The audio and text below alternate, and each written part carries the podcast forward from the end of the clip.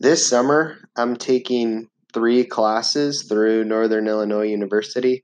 During the school year, I'm a teacher, so I've been taking two classes for the fall and spring terms uh, for the last couple years. But for this summer term, I'm taking three classes, trying to get ahead just a little bit. I'm in the PhD uh, in instructional technology program.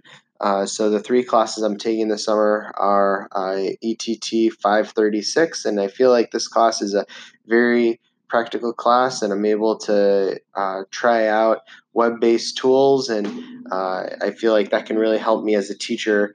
Uh, integrating technology in helpful ways for students. The next class I'm taking is ETT 797, and that's an independent study I am uh, creating a literature review on that, a 25 page paper, uh, and the topic is uh, the self efficacy of library directors in regards to uh, integrating technology during inquiry based learning.